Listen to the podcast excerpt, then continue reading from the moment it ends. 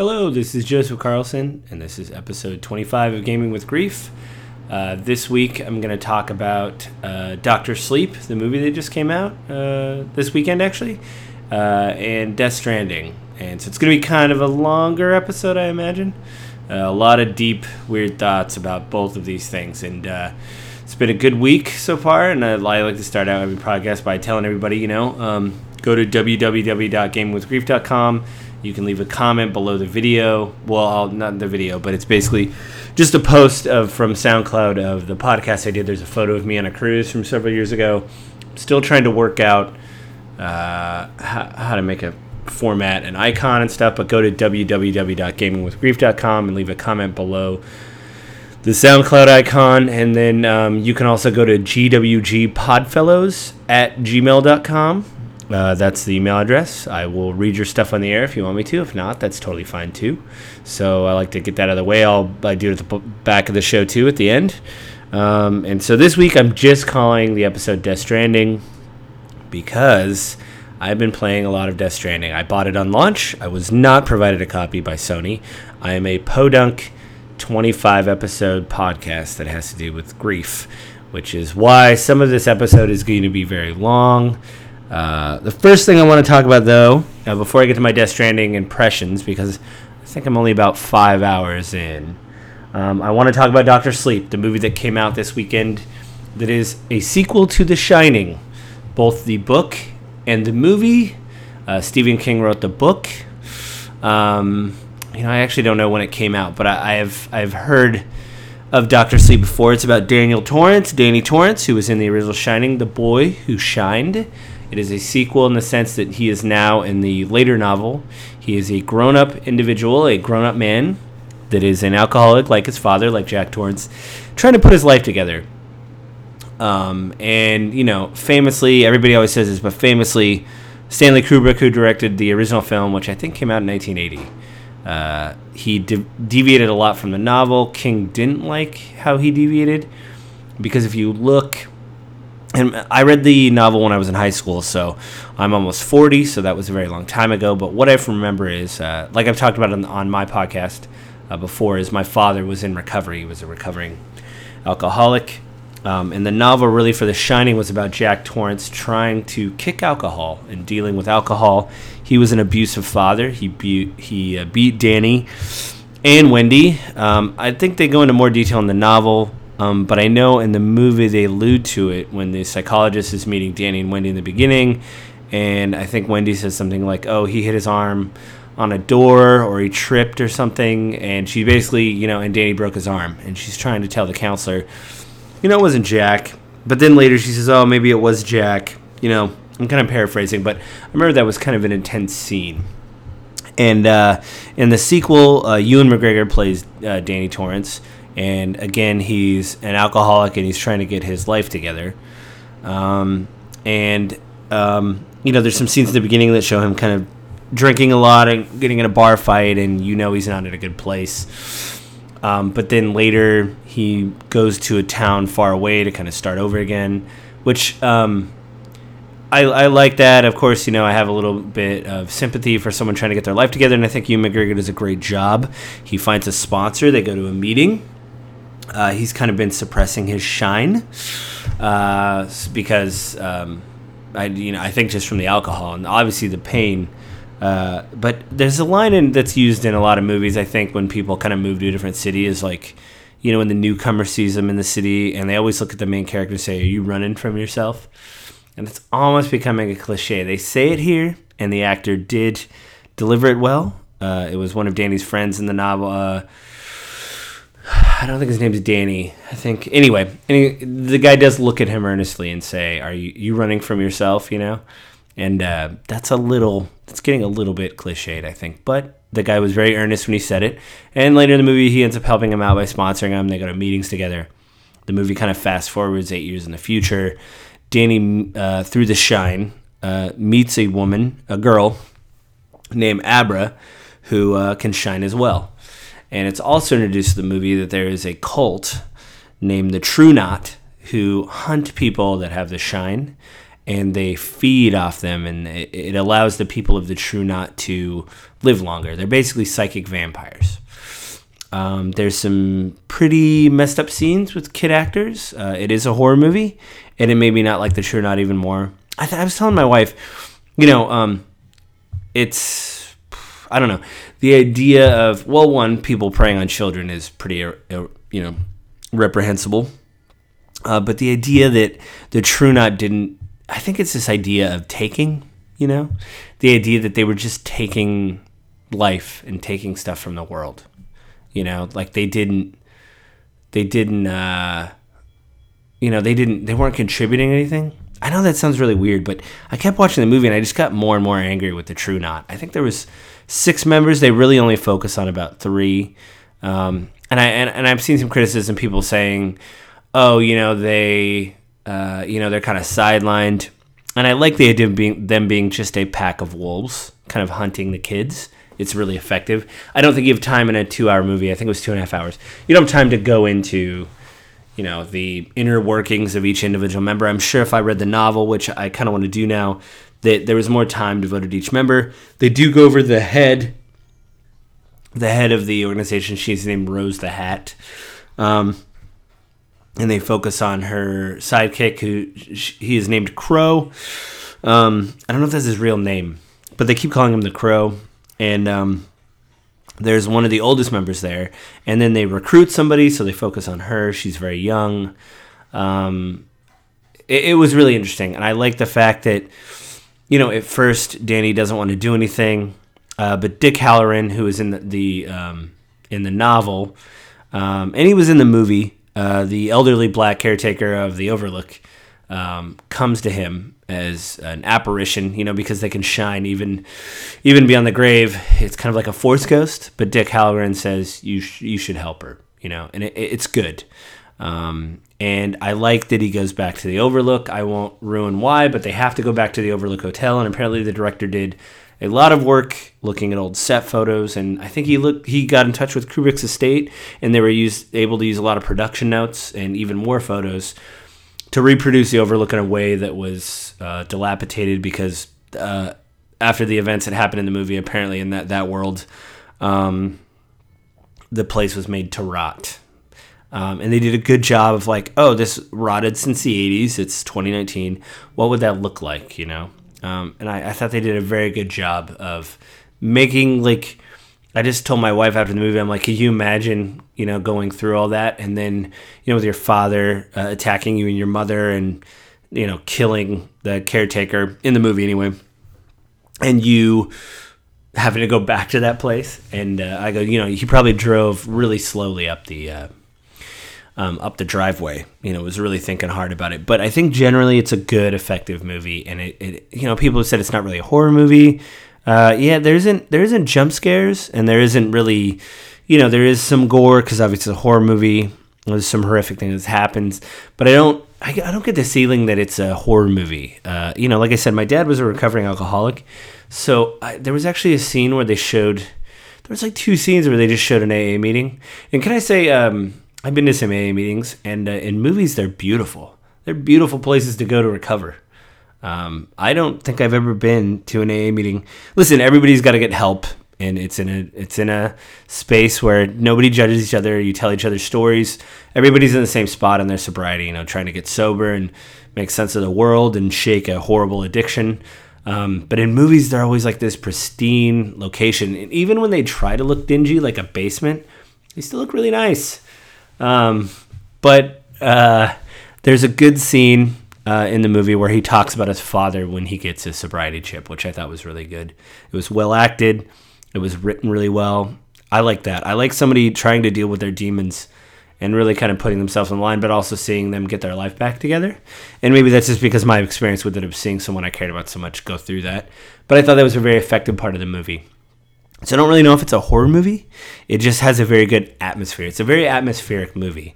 Um, I again, I don't like the True Knot, uh, but uh, of course you're not supposed to. You're not supposed to be like, oh, these are the good guys, you know. But um, I think I, I I don't like them for different reasons. I think than probably other people. You know, people like, oh, they're heinous. They hunt children. That of course is there. But For me, it's the idea of just you're not even contributing or you're not even trying. You're like, I'm just taking everything I can. That's what I'm doing, and I, I think that bothered me more uh, than uh, a little bit more than the other stuff they did, and even though they were hunting kids. Anyway, long story short, go see Doctor Sleep. It's very good. Hopefully, I haven't ruined it too much. I tried to stay gen- very general. Um, if you've read the book, uh, you probably know everything. I mean, basically, it's just a sequel to The Shining, and I think the director also did a good job of trying to take something that the author didn't originally like. He got to meet Stephen King. There's some behind the scenes stuff that they released before the movie came out where they are being interviewed together, so I'm sure they got to speak to each other. You know, the idea of um, bringing the things together, you know? So, and I read an article after the movie came out, or maybe it was a day before the movie came out, that because uh, Stephen King liked this so much, he's allowing the director to maybe adapt some of his other works, which I think is pretty interesting. So that's uh, that's pretty cool. Um, so go see Doctor Sleep. It's in theaters now. Uh, we had a gift card, so we saw it through AMC.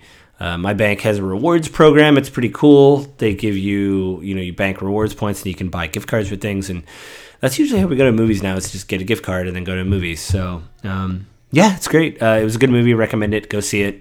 Um, I'm not going to do like a star thing. I'm just going to recommend it. Go see it, especially if you like King. If you like, you know, like I said, it's not a horror movie. There's some gore and things in it, but it's to me, it's more atmospheric. The idea of these wolves hunting these little kids, I think, is really effective, and it's done really well. And Mike Flanagan is also known. The director is also known for he did The House on Haunted Hill on Netflix.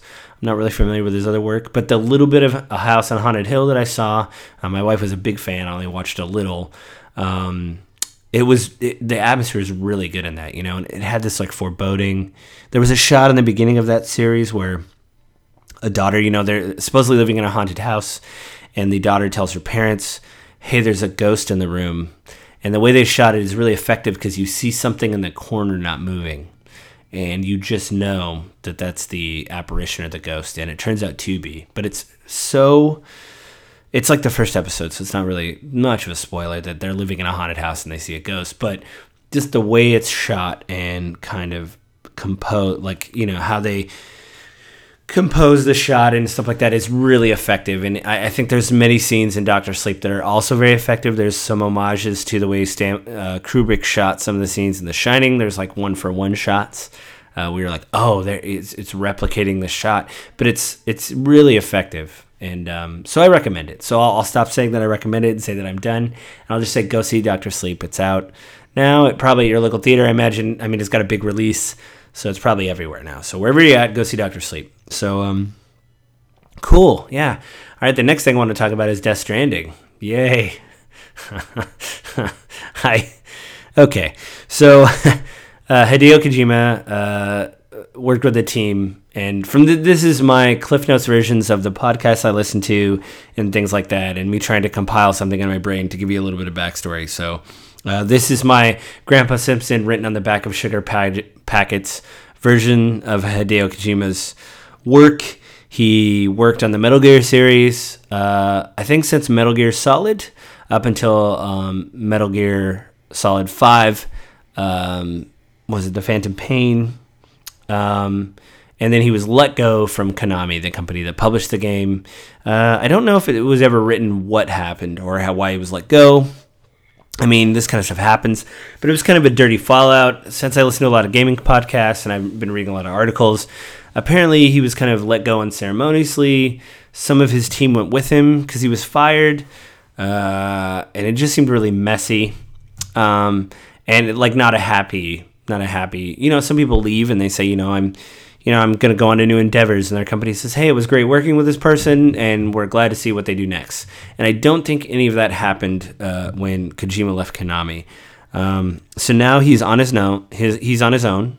Uh, he they created a building, I believe, in uh, somewhere, obviously in Japan. He's Japanese, obviously from his name.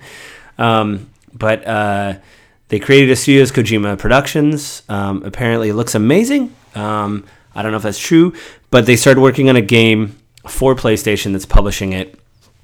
Uh, and I think PlayStation helped fund the game and build the building, maybe, I would imagine. Um, but anyway, uh, he's making this game and he's kind of on his own now. So he doesn't have Konami kind of talking to him about how. I don't know. This is one of the things with the game he'll get into later. So basically, he made this game uh, for the PS4, and I believe it's coming out on PC next year. And I believe 505 uh, Games is publishing it. Um, they also publish Control, which, by the way, I played a little bit of Control and um, I need to finish it. Long story short, uh, 505 Games is the same company, and they're going to publish it on, I believe, Steam and Epic, the Epic Game Store. So, you know, if you're a PC player, whichever platform you prefer, go check it out there. Go get it uh, when it comes out. I don't know if they've announced. I haven't seen online that they have an exact release date. They're just saying 20. Excuse me. They're just saying 2020. So just watch for that if you're a PC person, and maybe wishlist it. I would imagine. I got it on the PS4. I have a PS4. Um, I said a few episodes ago um, that I was kind of looking forward to it because I watched a launch, uh, not a launch trailer, but there was like a Tokyo Game Show trailer that talked about a woman. Uh, in the trailer, it shows a woman cradling a ghost baby that climbs up the walls. You see the handprints of the baby. You hear it cry. She said something about the baby tried to feed uh, off breast milk, maybe. So, you know, I, am pretty honest. Everybody knows why I'm here. It's Gaming with Grief. I've talked about my wife's miscarriages. Uh, my son passed away, uh, Adam, on uh, January 3rd, uh, 2018. So, um, yeah, it, it, I mean, I mean, what to say? So first, let's just talk about uh, the gameplay. Um, Kojima's like big for systems. The only other Metal Gear uh, game that I've physically played is Metal Gear Solid 4. Um, I think uh, Guns of the Patriot, I think is what it is. And uh, I've watched people play Metal Gear Solid. Um, we made fun of it when I was a teenager for saying in the uh, in the I, I, don't know the radio, not the codec, but anyway the you know it goes to a menu and you see two green. Uh, you see a green like snake on the left and someone on the right, and you see the audio thing in between because they're talking to each other on the radio. And the person was giving them tips through the radio and they kept saying use the action key and we thought that was hilarious even when we were young and kept making the fact that they kept telling you all the time to use the action key um, and i've heard a lot of people talk very glowingly about the metal gear series um, what i found when i played 4 was um, the, the the gameplay was fun a little bit stiff but i think if you are in 4 in a series and you're all in and love metal gear solid 4 um, you you know you're to enjoy it. You know, this is what you've come to come to love. You know, you've played the other games and enjoyed them, so you're not going to have a problem with if something's a little stiff or something. The boss encounters that I encountered in the game, I did not finish it, but the boss encounters I counted were insanely bonkers in a good way where you're like i don't this person's like floating in the air and throwing stuff i mean this is great. It was just weird right? Um, but death stranding's really weird. I haven't really encountered any boss battles. Um, there seems to be an enemy, the BTs, which are like these ghosts. The premise for the game is that there has been a, a cataclysmic event. The Earth is fractured, um, both figuratively and physically. There's craters in the Earth, um, which I won't give away why the craters are there. But basically, the land of the living and the dead have somehow merged in a way, or at least the land of the dead is visible to some people in the land of the living. And I, I'll be very vague. Some people can see the dead, they can sense them. Your character, uh, Sam Porter Bridges, played by Norman Reedus, and they got the rights to him, his likeness. So his voice and likeness are in the movies. Uh, or in the game, sorry. It, it's very it's very cinematic. So anyway, his likeness is in the game, and um, it's Norman Reedus. Uh, if you like Norman Reedus, you'll like it. Uh, he's really growing on me. You know, he is Daryl in The Walking Dead. He, my opinion, is kind of stoic and quiet, but uh, this is really, uh, really good. You know, he does a good job of kind of what he's given. Uh, so basically, the idea is there's this cataclysmic event that's happened. You are a porter. Your name is Sam Porter Bridges, so that's cool. You work for the Bridges Corporation. So yeah, think I heard this uh, this game with the names and things uh, described as you know the the subtlety of a hammer, and I think that is very good. But since I come from a construction background, I would say it would have the the subtlety of a ten pound sledge. Um, yeah, he's really knocking down walls uh, with these um, you know with these names. You meet a man called Deadman. Yep, that's his name. He's a cor- he's a coroner, so he deals with the dead, and his name is Deadman. There is um, Die Hardman. who is your boss. Uh, really good performance, but the character wears a mask, and I don't understand why. Um, because I think the performance of the guy is really good, and I would like to see his face. Um, I know he's African American because I can see the outlines of his face and his hands, obviously, but I'd really like to see him. They did such a good job motion capturing Norman Reedus and the other actors. Um, apparently, there uh, Guillermo del Toro is in it. His likeness, I don't think his voice. Um, he he's Dead Man. And if you don't know him, he is a well-known. Uh, I think uh, I don't know if he's from Mexico or South America, but he's a very well-known horror director. He did Pan's Labyrinth. Um, he's done. He did a really. Oh, he did Hellboy, the, the first two Hellboy movies, not the remake, but the first original two, Hellboy, and then the Golden Army. I really like the Golden Army. Anyway, a lot of good actors and stuff in this. Long story short, the gameplay involves with you having to uh, deliver packages to different outposts that have been separated from each other because of this cataclysmic event. Then you get the mission to please reconnect America. You're basically hooking up the internet everywhere. Um, there's, I know what it's called and everything. I'm just going to keep it really general for spoilers if people want to uh, play the game and things like that. But you're basically hooking up the internet in these hubs so you literally reconnect America. And um, there's part of my OCD nature that you see you literally carry suitcase cases which are packages from point A to point B. You pick up a package that says take it here. Uh, you get rewards the more the more packages you deliver a location. They may give you items. You um, have the ability later to have a 3D printer, so you can print items uh, like roads, which is pretty cool. Um, it's very hard to tra- traverse things. You can have roads or uh, mailboxes to uh, store things, or um, you you make rope pylons so you can uh, you can uh, travel down ravines and things like that.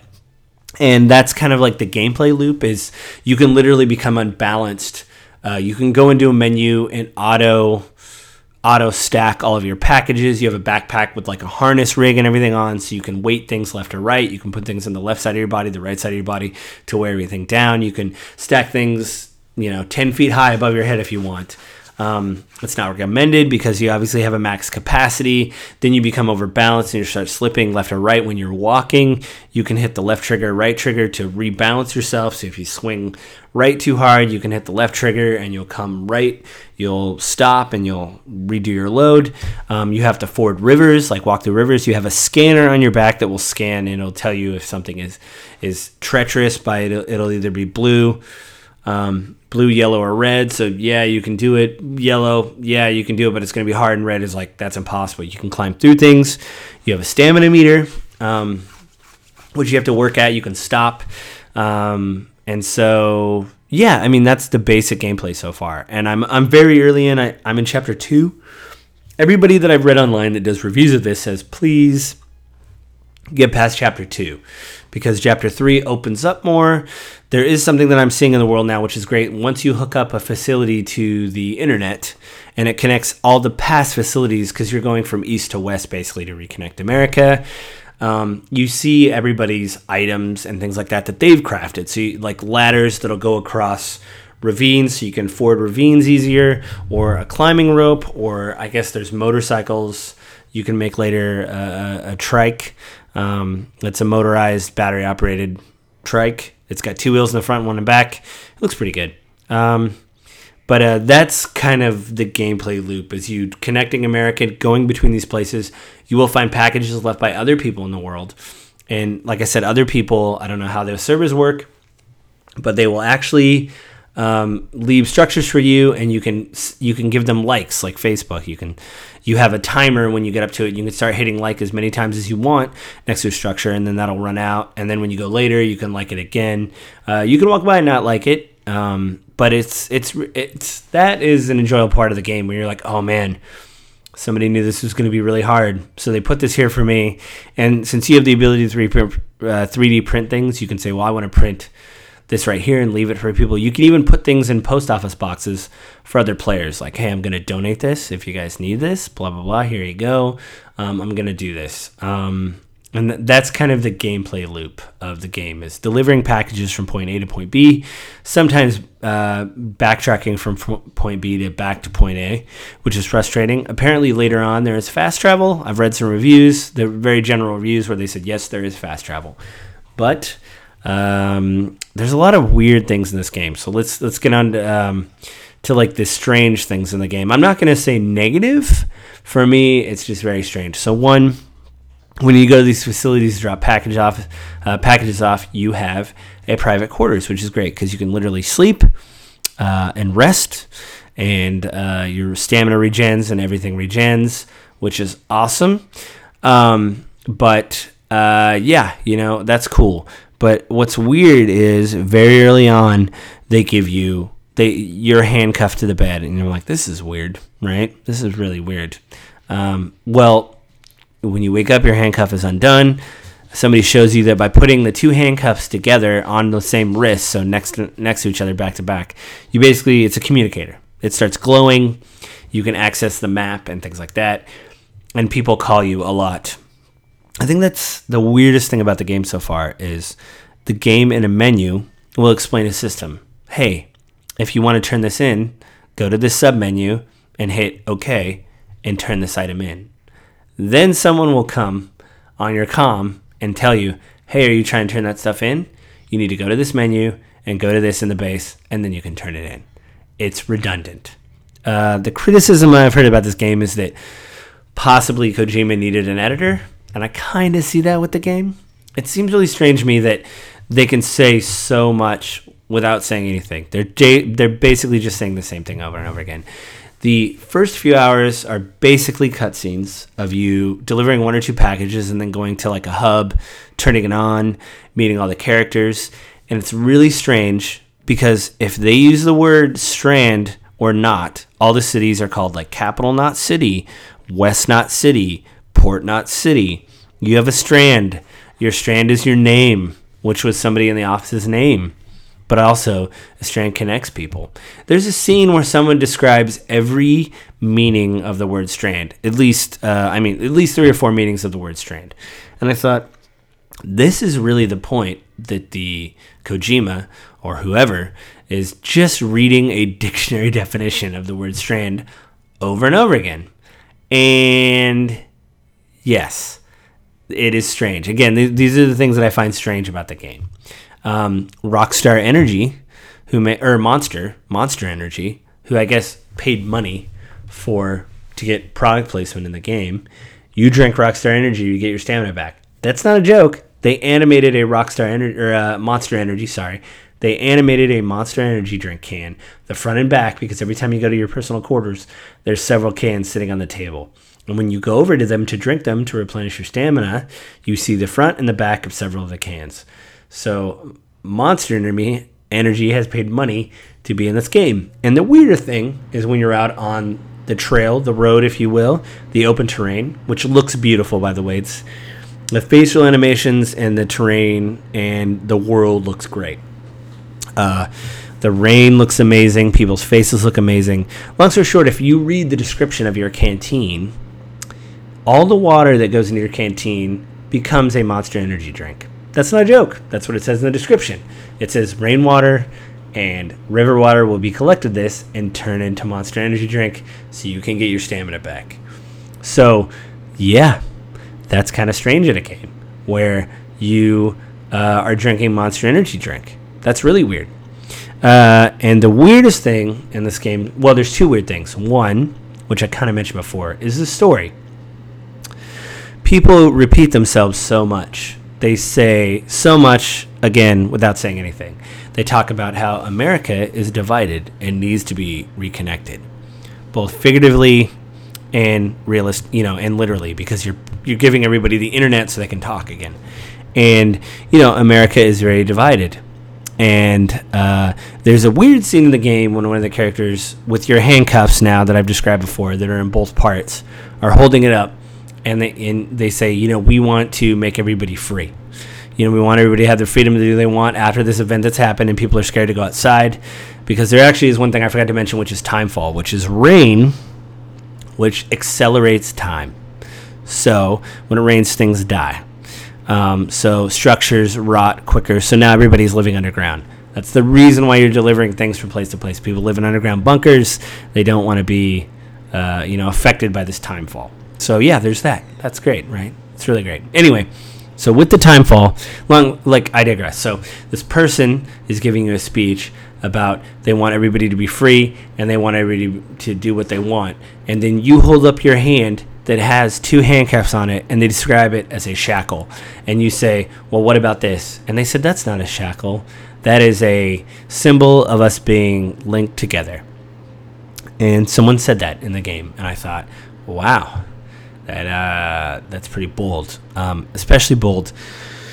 Where um, I don't know, it just it, there's no subtlety to it, and um, I, I, have to. Th- I wonder if somebody was around Kojima telling him, uh, "No, you can't write this." Or I start thinking about it too. Like I don't know if he was just writing in English or with an English translator, maybe. And I'm not, you know, uh, complaining about their talent or anything, but it is a unique talent to one translate someone's speech into something else, you know, into words with meaning, you know, um, and maybe there was something where they didn't understand, like, what are you, like a strand? I don't understand what you're getting at, you know? Um, and, and, so there may have been something going on, and, you know, he's, um, working maybe in a foreign language. I don't know. Like again, I don't know how much English he knows. I always see translators at events with him when I see clips of him being interviewed. But again, you don't know how why those people are there or whatever. Um, and my the last I think strangest thing for the game for me so far, and again I'm only about five or six hours in, is the BBs. So BBs, as they explain in the game, and this is a minor spoiler for some of the games. So if you don't want to know this, uh, I don't know, skip ahead a few minutes. But the BBs are babies in small sealed tanks that is like amniotic fluid, uh, and they can see these these creatures or these apparitions, these BTs, these things that try to pull you under. They can see these things. So what they've been doing is they've been giving these BBs to porters for years, so that way they can better combat the BTs, these specters that appear. Um, they can see them and uh, you can see them when you basically hook an umbilical cord to this thing. Yeah, an umbilical cord. It's a mechanical umbilical cord. It's just like a big power cable.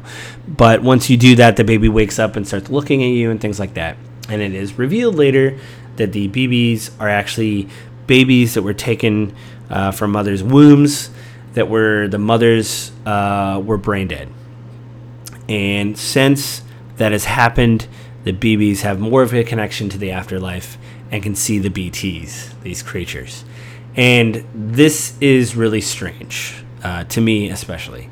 Um, and I don't know what to think about that yet. I don't know if it's good or bad. I'm not going to say Kojima isn't allowed to make the art that he's allowed to make, you know? But it is a very strange moment when they're very matter of fact about it. And there's a there's a strange scene for me especially in the game where apparently everybody looks at the BBs, these babies, as property or equipment, that it's not a big deal. Which I guess is the weird irony of the game, right? You're they're not supposed to care, but you're caring because it's a baby and it makes baby noises and it cries at you through the speaker of the controller, which luckily you can turn off because that was it happened to me once and it was kind of horrific to hear a baby cry through my controller. Um, but the weird thing is that they tell you is there's a scene early in the game when you the BB that you you have that you acquire. I won't ruin why you acquire it, but that it's malfunctioning and you're there cremating. You're at a crematorium, literally cremating a body because that was your job. Again, you're a porter. You deliver packages.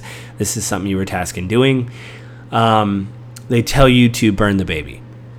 The problem is the baby is alive and it's moving around in the fluid, the amniotic fluid um, and it looks sad and it likes you, even blows a little bubble heart at you, which you could take that for whatever it is. But it is a very strange experience for me in a game where they go, well, just just burn the kid, you know, just burn it. It's just nothing. It's equipment. You're like, ah, what's uh, yeah, I don't really know how I feel about that. I don't know, um, you know, uh, Kojima obviously didn't mean to offend me. He doesn't know about my personal taste or anything that's happened to me. Um, but it's it's a weird idea, right? To have these babies capable of, um, you know, seeing these things. And they tell you later, hey, don't, uh, don't, uh, um, don't stress the baby out because if it's around these BTs, it'll get stressed out and it, it shuts down. It lays in the amniotic fluid and uh, doesn't move. So that was a little harrowing. And uh, obviously, your character has a heart, so he takes the BB and they say, well, we can repair it. And that's when they lay all this stuff on it about you know the babies being taken from mothers that are uh, uh, are brain dead, and that the BBs are somehow connected to the afterlife, and they don't understand how just yet. But then they go into this big diatribe about how, well, you know, the reason why it's getting kind of confused and stressed out, this autotoxemia that it has, is that it it thinks it's in the mother's womb still, and we have to download information from the mother from wherever it was born from in a way and we have to give it this information so it gets fooled into thinking that it's still like the you know everything's still okay. Um, and i'm paraphrasing everything. Um, again i don't really know what to think about that and it feels very strange. So um, but i'm morbidly fascinated with the game because there is there is an idea in the game where they talk about hope. And i do like that. I just wish they were more subtle um, they keep telling the main character over and over again. Die-Hardman keeps telling your character over and over and over and over again that America needs to be reconnected. We have to reconnect America. You know, America has to be reconnected. We have to be whole. Then you meet a president who says the same thing. We have to connect everybody. You have a cutscene where she talks about we have to connect everybody on a beach. Then you have another cutscene in an office where she says she actually comes to your private quarters and says, uh, you know, if we don't connect America again, uh, we'll be ripped apart and America will be over with. And I've heard people online say it was obviously in reaction to Trump being elected. I don't know if that's true or not, but it's easy to read the news and kind of grab that correlation between that happening. So, again, the strangest thing for me right now is the BBs and wrapping my head around the intention of the BBs and the fact that you know, the writing is not subtle. Um, there's no subtlety to it. Uh, there was no editor to say you need to rewrite this whole section. It was just him writing things, uh, and that's really strange. It's really strange. Um, and I, I do want to keep playing the game because, like I said, there's this weird, literal, morbid fascination with the game of like, oh well, how are you using these babies? And then two, uh, you're trying to keep the baby safe, right? So uh, I'm of course going to play the game and try to keep the baby as safe as long as possible. And uh, yeah, that's what I want to do. Um, I'm going to deliver some packages along the way. I'm sure I'll get annoyed with the fact that I have to over encumber myself because I'm seeing footage of people trying to stack as much on as they can uh, of the, you know, their backpack and things, and it's uh, weird. So um, yeah, I'm gonna keep playing. Like I said, I'm about six hours in. I've heard from different outlets that it's about 50 or 60 hours. I don't know if I'll spend that much time, but like I said, I, I don't want to be critical of the game yet because I haven't finished it. But I will say these these things for me. I'm not going to say it's a red flag. It's more of a yellow flag. Like you've definitely piqued my interest in a strange way, and maybe a bad way, maybe a good way but it, you know uh, different things hit different people for different reasons. I'm sure other people playing this going oh cool you get to put a baby in your chest. This is weird.